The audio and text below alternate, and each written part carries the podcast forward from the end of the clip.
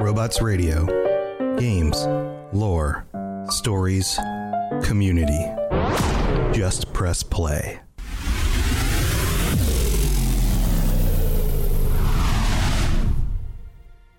Welcome to the Fallout Lorecast, the podcast that explores the boundaries of our knowledge about the world of Fallout. Today, we have a story about a fictional world brought to life, about some badass women taking things into their own hands. About Wonder Woman? Uh, no, no, wait. Wonder Woman's not real? What? What? What? That doesn't make sense, BuddyBot. Um... About Buffy the Vampire Slayer? Again, not real, and welcome to the show, BuddyBot. I'm recording again. Hey, you want some cookies? I'm cooking some cookies. Uh, why? What does that have to do with any of this? Um, no, I just thought it'd be nice and make you some cookies. Mm-hmm, mm-hmm. What are you up to? Mm, nothing. Okay. All right. Well, here, let me let me uh, keep recording here. Uh, welcome back, everybody, Wastelanders, Vault Dwellers. This is, uh, man, I was, I had, buddy, but I had such a good intro going. I was like in the mood and everything. All right.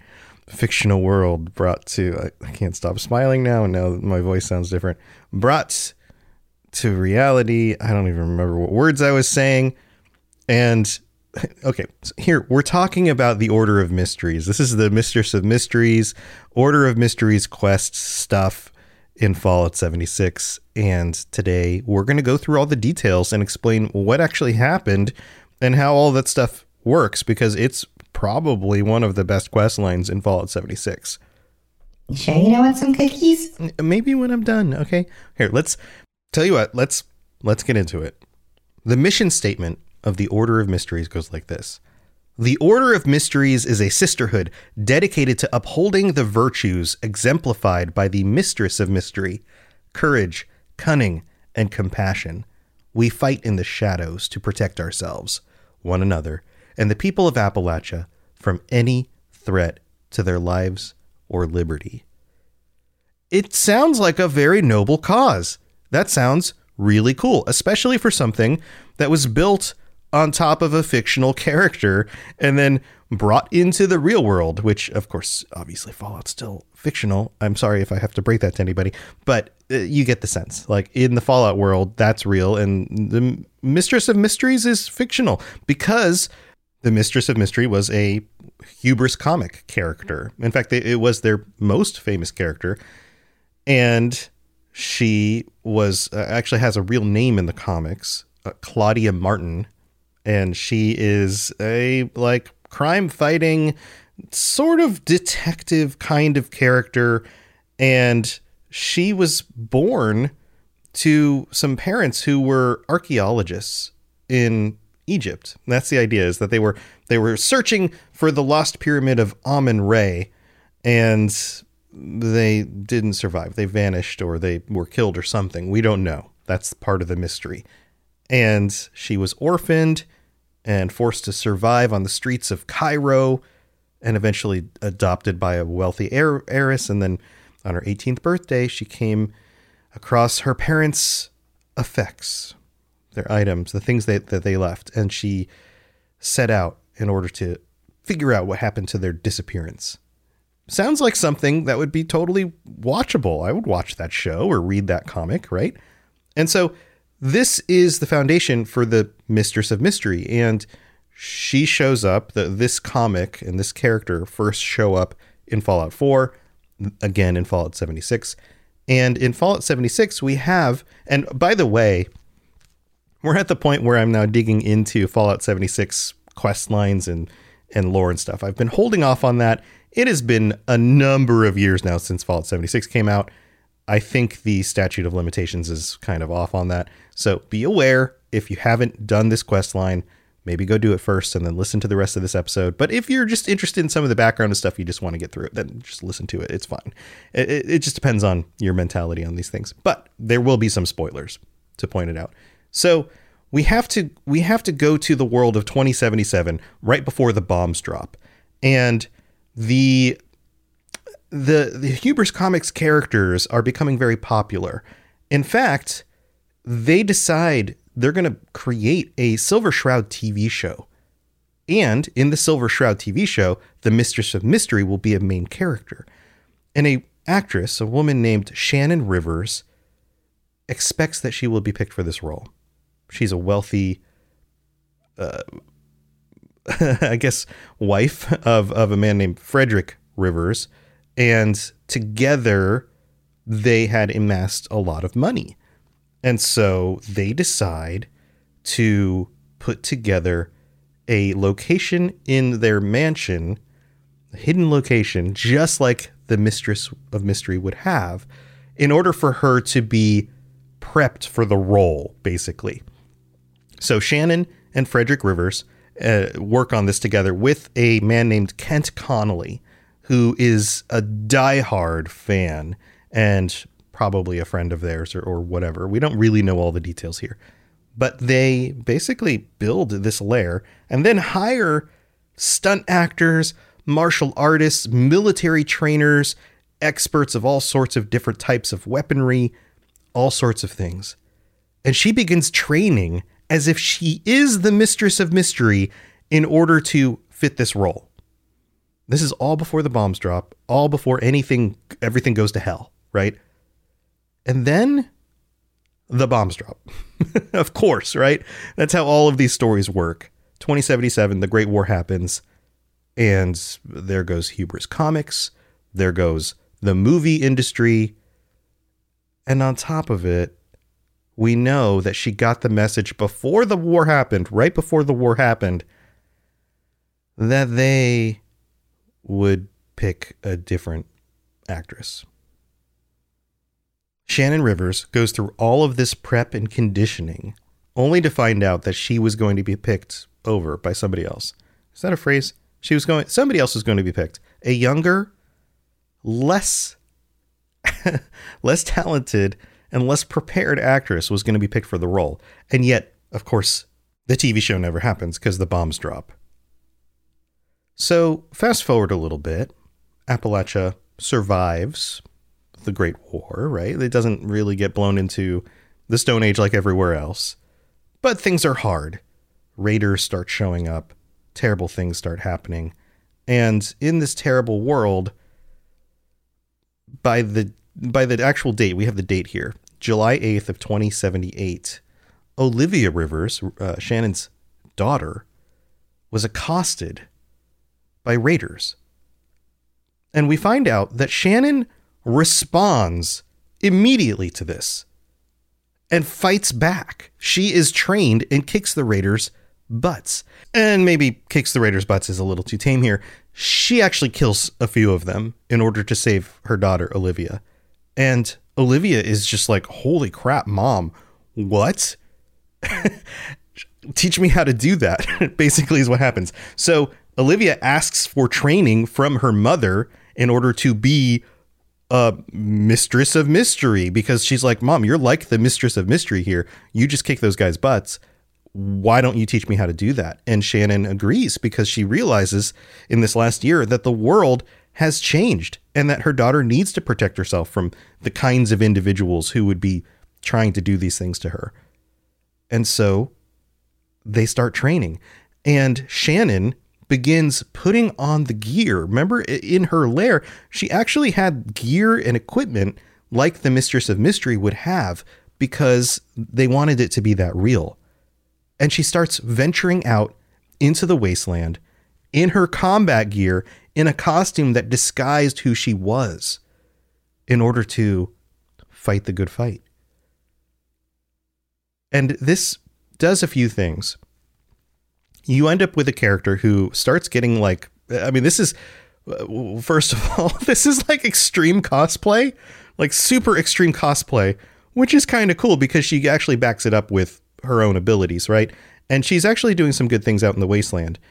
But it also serves to bond together mother and daughter under this similar cause. These two badass women kicking Raider butt out in the wasteland. And then we find out that things are getting worse. In fact, people are pouring into Appalachia because it's a safe, or it appears to be a safer place with food and places for them to live and those kinds of things. And people are dying. Parents are leaving their children behind. They start to realize that there's a number of orphaned girls out there that could use somebody to help raise them. So they take them in, and it starts with three of them, Clarissa, Eve, and Amy. In fact, they came across these girls as they were going through the river's garbage, trying to find food to eat. And there was a fourth, a boy named Brody Torrance, who Shannon sends away, which creates kind of a rift for the first time in the relationship between Shannon and her daughter, Olivia. So they bring these girls in and they survive this terrible winter of twenty seventy-eight.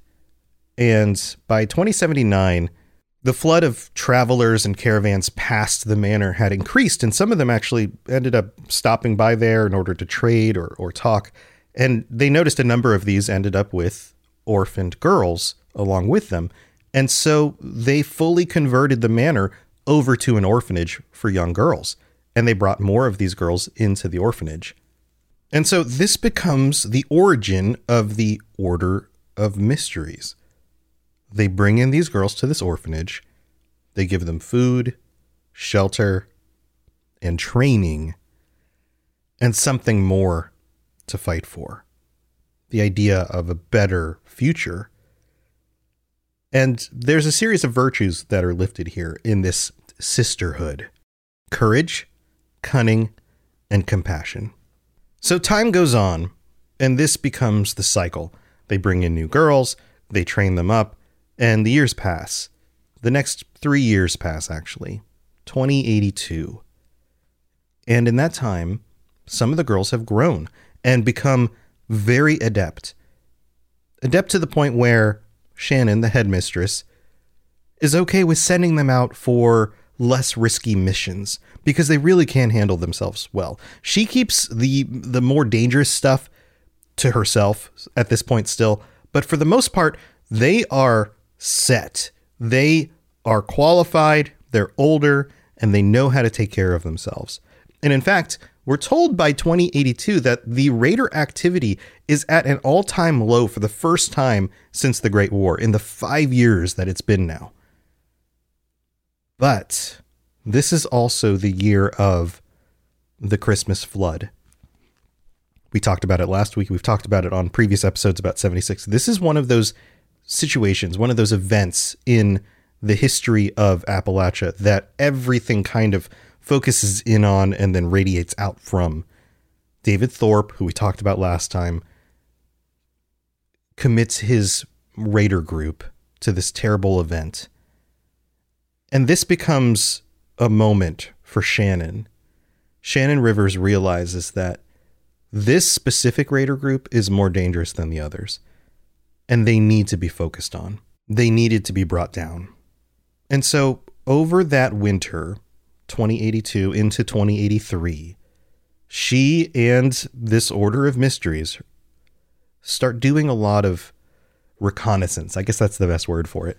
Reconna- reconnaissance and research about who these raiders are, where they are set up, what are their weaknesses. And they realize that, especially up in the mountains, where closer to the top of the world, they have multiple uh, bases, encampments, lots of checkpoints, sniper posts covering the region.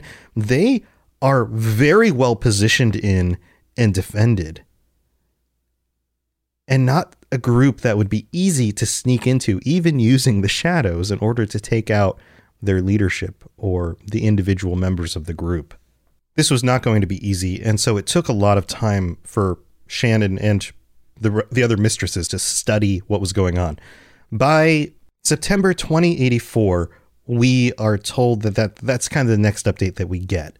And by this point, Olivia has been very, very effective. She's still very we, we learn that she's kind of hard-headed. She kind of wants to do her own things, and she's getting very good at striking from the shadows, taking out groups. In fact, there's one story in particular where we hear about this flawless raid against the Garahan outpost, where she cleared out, get this, four sniper nests, a half dozen beast dens, and a derelict military bunker before returning three days late from the time that she was expected to return. And of course, she did a great job, but of course that brings up tension between her and Shannon.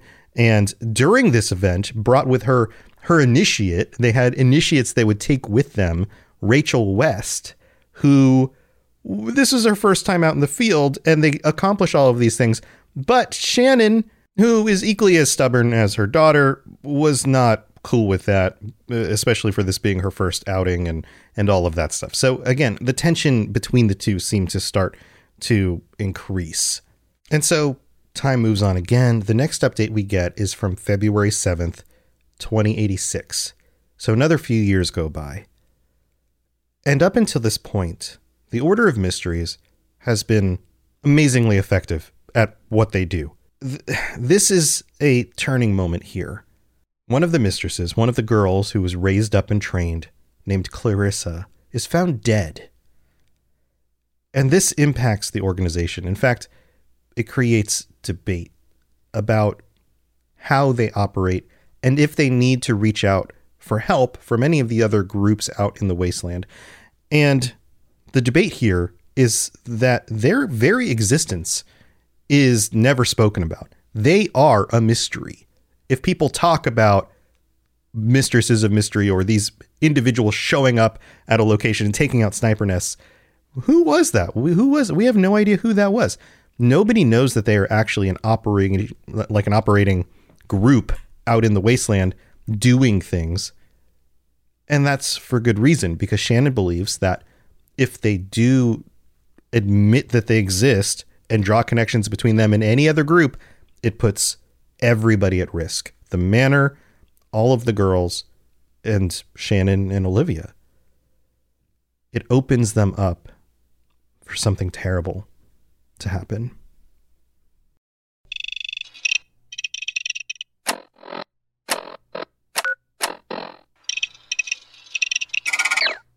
I am so excited about our sponsor this week, Marvel Strike Force. I freaking love Marvel Comics. Growing up, I collected comics and the trading cards, and I've seen pretty much every Marvel movie they've made so far. So if you're into Marvel like I am, go check out Marvel Strike Force. This is a mobile squad R P G. You can collect and unlock all the different heroes. You fight against supervillains. There's a campaign, there's a blitz mode, there's an arena, there's a constantly evolving meta. And right now they're celebrating the Deadpool anniversary event. This is a mission from Strike, where you log in the first time and you unlock this generous gift containing character shards, an anniversary diamond orb, gear, a bunch of other items. It is absolutely the right time to jump in and try this game out. Click the link in the show notes to download it now, and then use the promo code MAXPOOL, M A X P O O L, MAXPOOL. Don't miss out on all the free stuff, and thanks again to Marvel Strike Force for sponsoring this episode.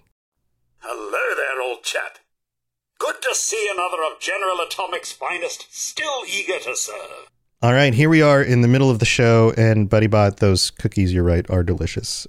I know, right? They're so good. You don't even eat things. You're a robot. Yeah, but they look good. Okay, well, eat them with your eyes. Um, this is the part of the show where we get to thank our patrons for being so freaking awesome. Uh, we've got some new ones this week. Welcome to the Patreon, Giles, Peyton F, Logan, and Toxic, our newest patrons. Thank you for signing up. Welcome, welcome, welcome. I hope you are enjoying your ad-free episodes. You're uh, you're now on lists for some of you for t-shirts or stickers, and potentially joining us for the last uh, the last episode of this month, which is on the last day of the month, the thirty-first, January thirty-first. We will be having our patron chat on Tuesday, the thirty-first at nine p.m. Eastern, six p.m. Pacific. So if you are a tier four or higher patron, come join us.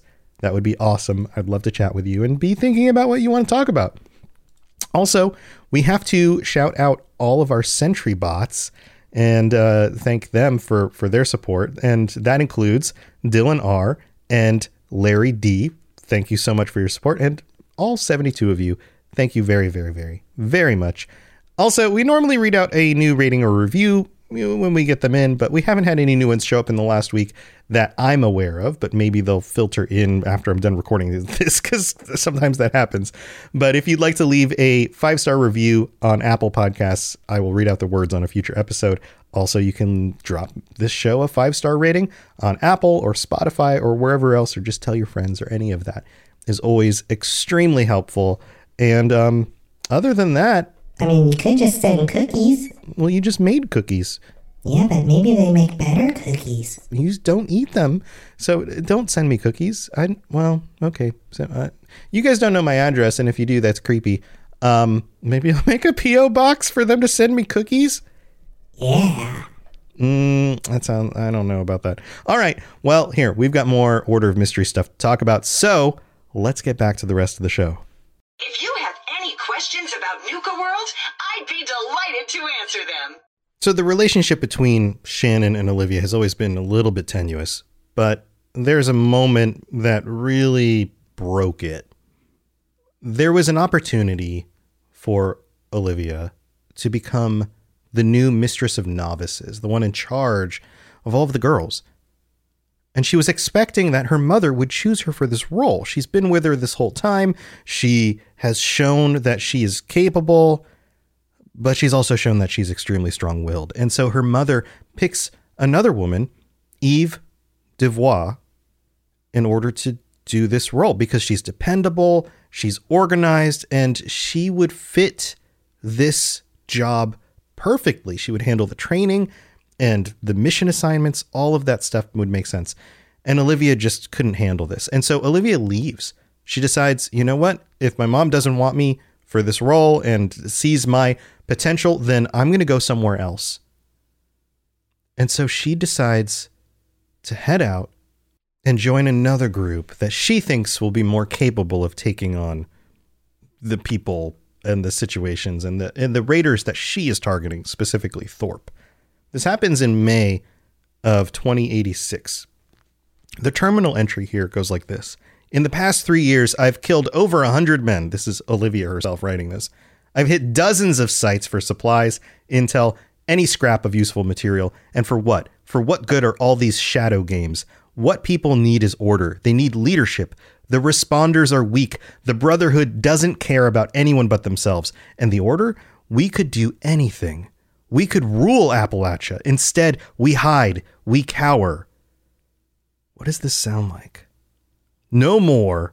The raiders may be hard, but they live in the real world, not this fantasy. What they do is real. It matters. It's time I came out of the shadows, and damn anyone who gets in my way. This mentality sounds a lot more like a raider than a mistress of mystery. And that's where this ends up going.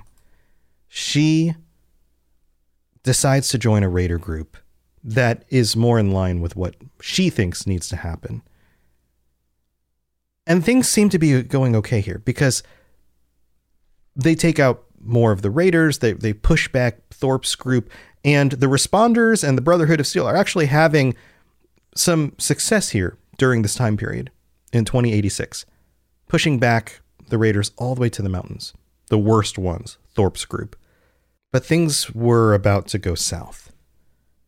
Olivia takes out a raider group out on one of these checkpoints that they've been tracking, that she's aware of, and kills everyone to a man except for one individual named Brody Torrance. That name should be familiar because it was the male student, potential student, boy, who was sent away from the manor because he wasn't a little girl. Brody had to do something out in a terrible wasteland, so he took up with Thorpe's raiders. And Olivia recognizes the name. She knows she's met him before and spares him. And this is the first time this has ever happened. Nobody knows that the Order of Mysteries actually exists, and nobody knows if they do. Like, there's speculation, I'm sure, like, is this really a thing? Who they are, But now Brody knows. And this creates a gap in their secrecy. And we know that Torrance and Thorpe end up talking about her because there's a, uh, an entry here in one of their conversations, one of these like emails that you can check out in one of the computers. And it's a message from Thorpe back to Torrance. And it says, "Let me see if I have this straight. Mac Frazier and his entire crew were wiped out by a girl dressed as a comic book character. And you, a young man I've never even heard of, managed to survive and befriend her and convince her to let you go. This is perhaps the most audacious lie I've ever heard, but very well, I'll play along. We don't have any better leads. Meet with your girl, see what she wants, but I will still expect you to pay your quotas." So Thorpe is confused about this, but is like, all right, well, you do your thing and you keep paying your quotas and working for me, basically.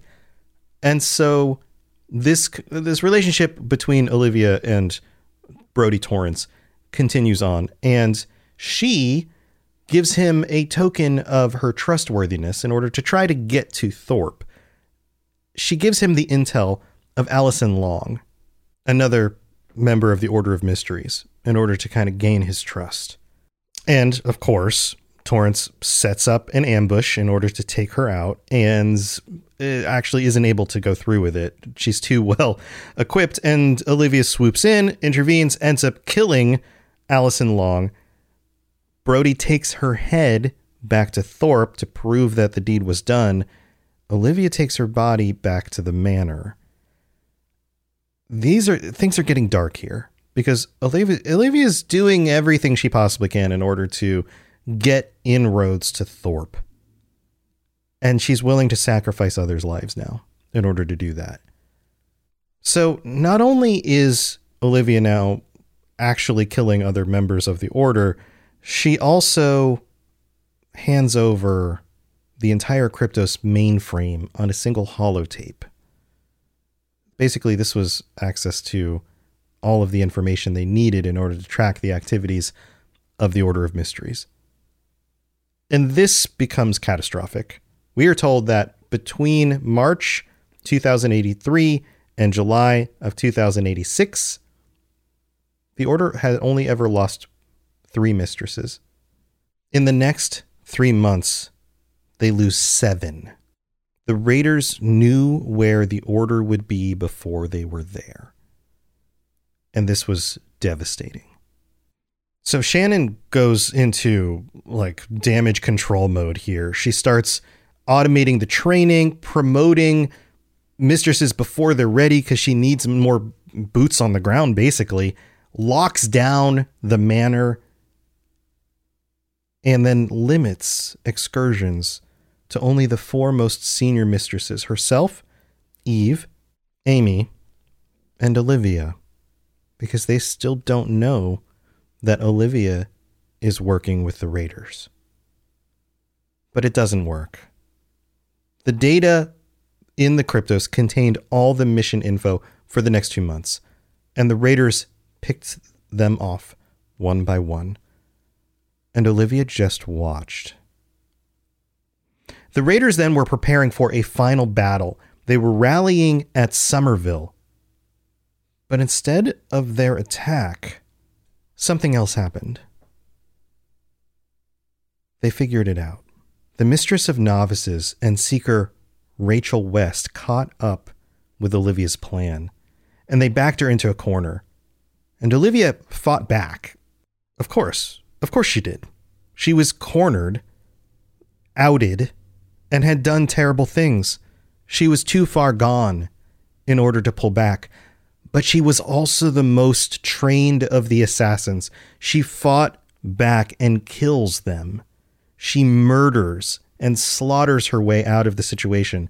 And then through the rest of the ranks of the Order, taking all of them out, including even her father, Frederick Rivers, who died at her hand. And before finally leaving, with her mother being the last one to survive, she leaves her a parting message and invites her to meet at their special place in the Savage Divide. Shannon gets the message, buries the bodies, and leaves in order to meet with her daughter one last time. And the final confrontation goes like this. They meet up on top of the side of a mountain. And they fight. Mother and daughter on November sixteenth.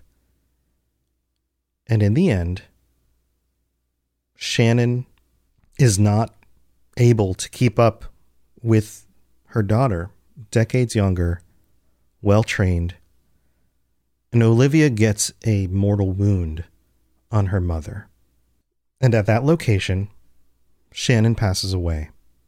We don't know what was said specifically there, or how that moment, those final moments, really played out. But we do know that Olivia was wounded as well. She did not make it through this unscathed. And then one of the raiders, who Olivia had trusted at this point because she was working with them, turned on her and finished her off. And today, in Fallout seventy-six, you can go to that location in the Savage Divide, and you will find both of their bodies together in death. And this ended the Order of Mysteries. And there's nobody else out there that has anything else to do with them, to know about these events, except for one other person, Kent Connolly, the man who, back before the bombs dropped, helped them build their location, set up all the training and all the gear. And Kent, a lifelong fan of the Silver Shroud and the Mistress of Mystery, is now the ghoul who operates the Silver Shroud radio. To plug into everything else we're doing, check out robots radio dot net. Reach out to me on Twitter at robots underscore radio. Check out the Robots Radio Rocket Club, where you can join me and a bunch of our other creators creating your podcast, starting a new podcast, or helping your current podcast grow. There's more information about that on robots radio dot net as well. And you can always talk with us and the entire community, over two thousand people on the Robots Radio Discord. Come join us. We'd love to chat with you. See you guys next time.